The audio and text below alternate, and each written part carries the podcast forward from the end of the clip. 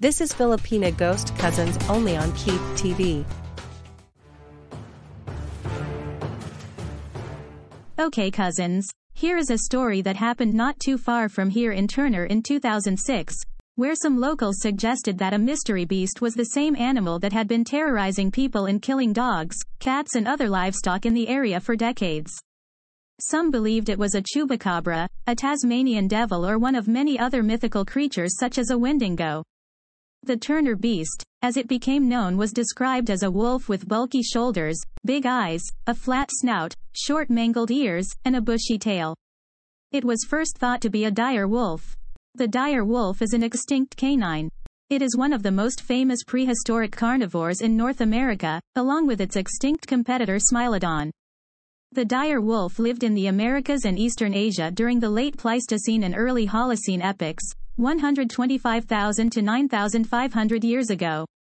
The dire wolf was about the same size as the largest modern gray wolves the Yukon wolf and the northwestern wolf. An adult female weighed on average 132 pounds and a male averaged around 150 pounds.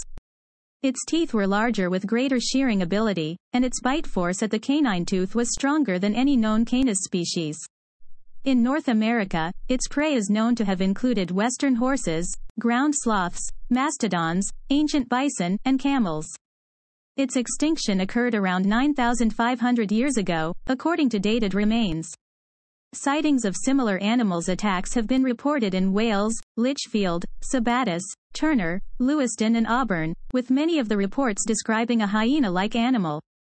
But, never in Wiscasset. In 2004 a woman driving onto her property one afternoon, saw a strange animal behind an outhouse. It appeared larger than a dog, had a bristly-looking coat, sort of a mottled gray and black. It was not a bit timid as it darted right at her family like a crazed, homicidal, suicidal, lunatical Cujo.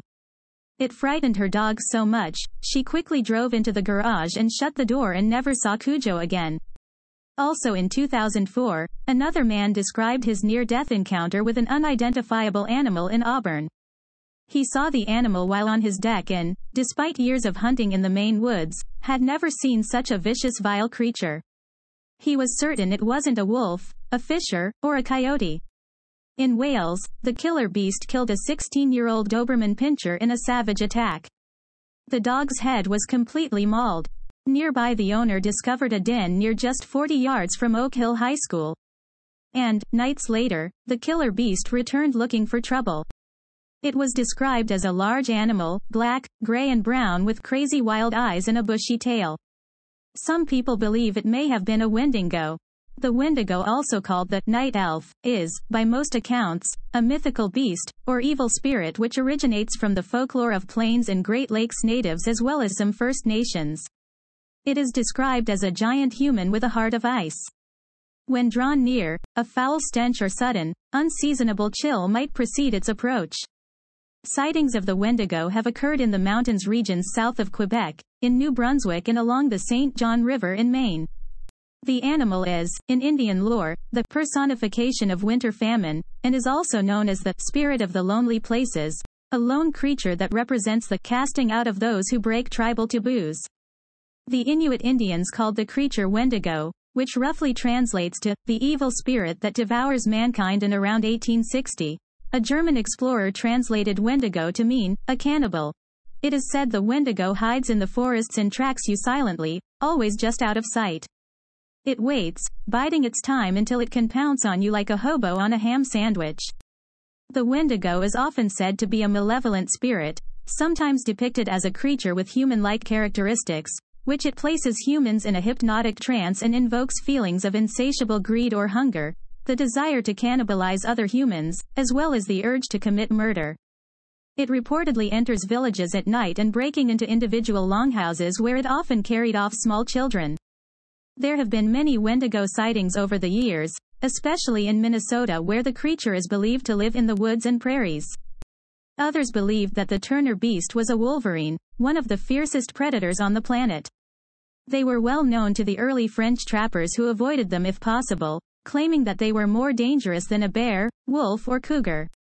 While there was some speculation the animal was a wolverine, Major Thomas Santaguida of the Maine Warden Service guessed it was a fisher, an animal similar in size and shape to a wolverine, but much more aggressive and meaner than a succubus on an Amazonian island with no men. These animals can, Santaguida said, live very nearby without people even knowing it, suggesting that people might be surprised to know how prevalent they are in the wild. Other experts believe these sightings are probably variously colored coyotes with mange. When a coyote starts losing its hair from mange, they may drag their rear end when they walk.